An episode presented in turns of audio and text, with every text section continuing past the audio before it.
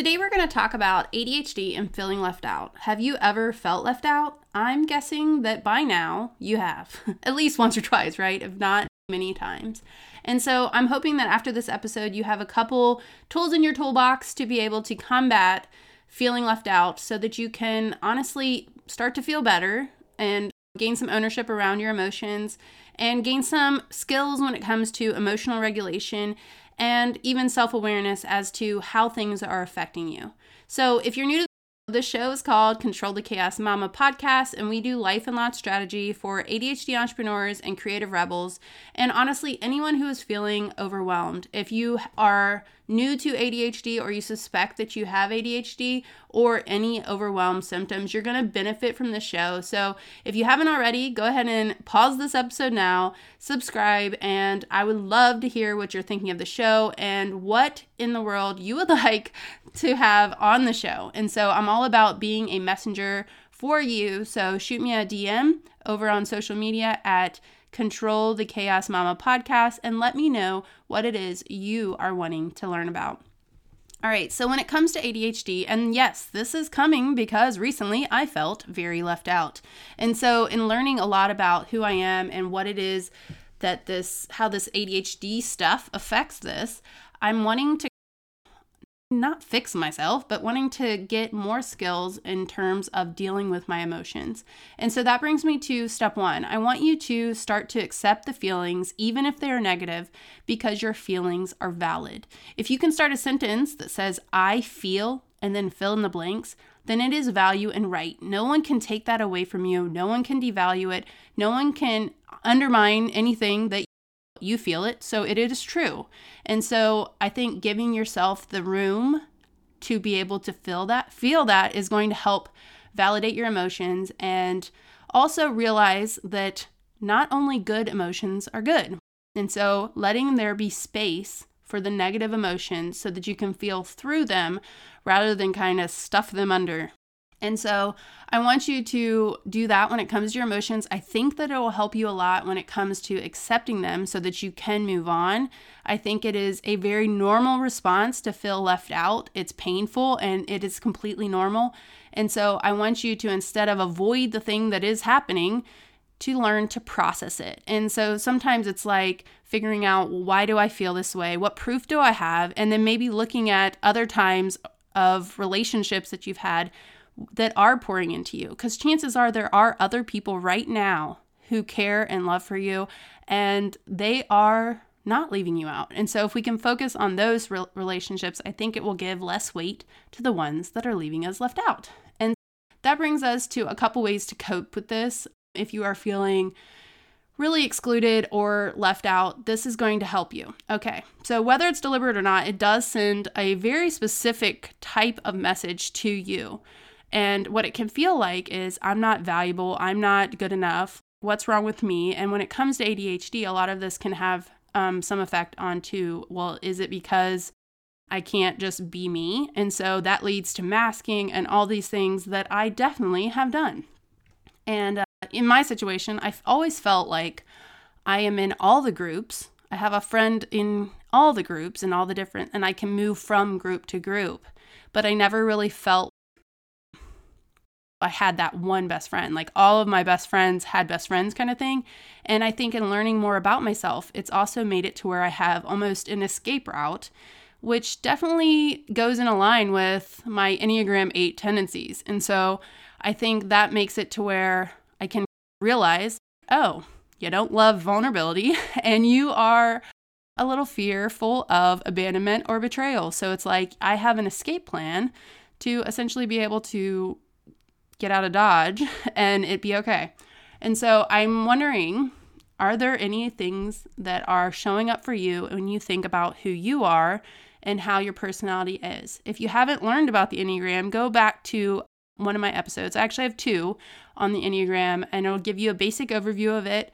And if you are finding that you cannot find the the number or, or Enneagram number that sounds like you, you can also listen to the Enneagram energy episode that will help you to learn where you go in stress and where you go in health. And this is all just about building self awareness. Obviously, we cannot sum up your personality in one test or something like that. And so don't try it. But I do want you to gain some self awareness around what you're feeling and why you're feeling it, who you are, and maybe even give yourself some proof to dispute some of the negative things that are popping up for you. Okay, this is really going to shift your narrative as turn and re-examine um, the situation, which is going to be a huge part of self-reflection, which isn't our strength sometimes. I know it's not mine because that doesn't sound fun. It doesn't move the needle in, in any way, really, except for the internal stuff. It isn't the inside job part of it. And it can help and I believe this. So if it helps you or if you have any tools in your toolbox that I'm not talking about today, come and tell me over on Instagram or shoot me an email info at angelmclaney.com.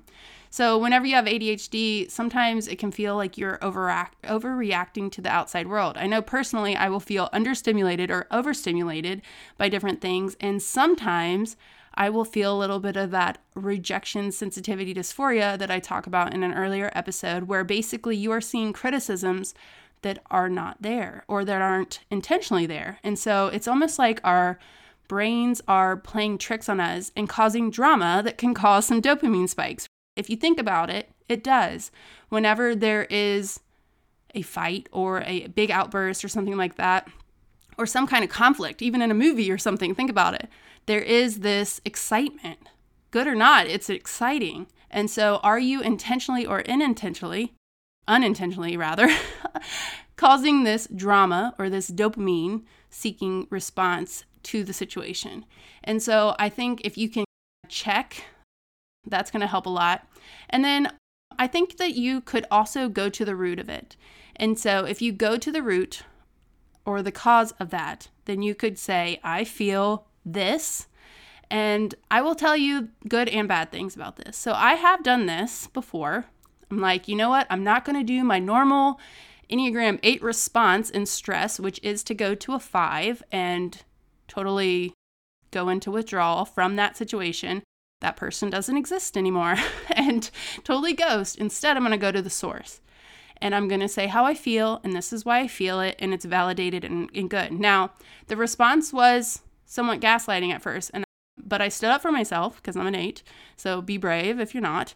And I think the situation turned out okay. I still feel a lot of those negative feelings that I felt. I don't feel as valued in the relationship, but the relationship's not over. So I think what it does is it leaves it room to grow, to repair, and all that. And so I do think there is a lot of value in thinking through it, but I also think if you're not someone who is like an eight that can stand up for themselves, it can be maybe even more damaging. But I do think there is value in speaking up in how you feel if you can get your words around how to say that in a way that focuses on what you feel and why you're feeling.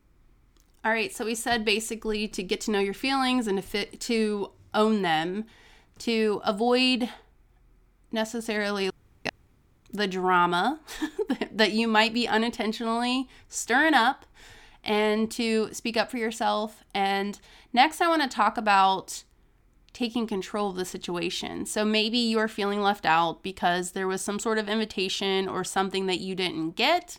Maybe it was a mistake. Maybe it's all in your head in the way of not that they don't want you there. And so this could be a way for you to just speak up and ask, "Hey, I noticed this and I didn't get an invite."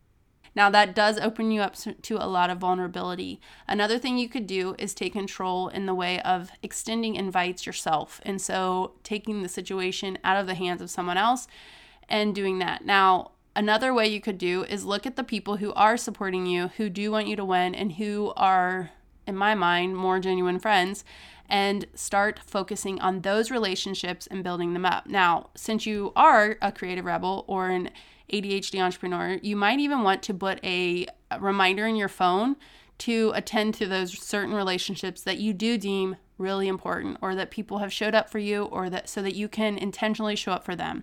Because what happens a lot of times in your relationships when you are ADHD and you might have noticed this is that in the beginning when it's all exciting and new, you are all in and all there and then what can happen is that your effort to to show love or kindness and giving and all the things that are naturally you starts to wane. And so if you put a reminder in your phone, then maybe that's a time where you call someone, you know, that friend or that your husband even, or extend some sort of nice gesture or something like that. So you can invest in those relationships that you are deeming to be important and, and worthy, right, of your of your effort. And so you are looking at the relationships that you have that you want to invest in and prioritizing them and you in hacking your brain and using some reminders because we don't always remember what is not right in front of us. And so this is a way for you to bring it front to mind and to invest in those relationships. And then another thing is to really reach out and put yourself out there in terms of making new friends. And this can sometimes feel off or weird because we have been, at least in my situation, giving a more masked version of ourselves for so long. If you do do this, make sure that you're you all the way so that you can find the people that are your people. They are out there. And so keep being you and keep showing up authentically you. And I think that what can happen is it's like a filtering process. And so the people that that are worthy of all your time and all your attention are out there. And so this can be a way for you to find them. Now, I would love for you to come over into our community. I actually have a community for Plan Your Podcast Rebellion. It is where we really figure out what the changes that we are passionate about so that we can utilize podcasting to be able to share it with the world. So if you have not already checked out that group, come in over and find us over on Facebook or connect with me on Instagram at Control the Chaos Mama Podcast or Podcast School for Squirrels. And so this is really all about stepping out and to our voice, owning the story that is ours so that we can make meaning of our hard stuff and help others. I think that especially for the Enneagram 8s, that is going to help you to really get into that healthy, secure two role that we take on when we're healthy and secure of a helper. And so, if you can do things that put you more into that helper role, it's going to be even better. So, I would love to know though, what is your Enneagram if you know it? Come over and tell me over on Instagram. And until then, I just want to wish you guys joy and abundance. I want to tell you that you are worthy of friendships and that I'll be your friend. Seriously, though, stop investing all the money in masterminds and all the things to feel like you are getting that friendship almost like a paid friendship and instead start making people feel seen and heard and utilizing the tools that the strengths the the things that are innately you and show it to them. I think that's super powerful and i can't wait to see what you do. Wishing you joy and abundance. Angel that way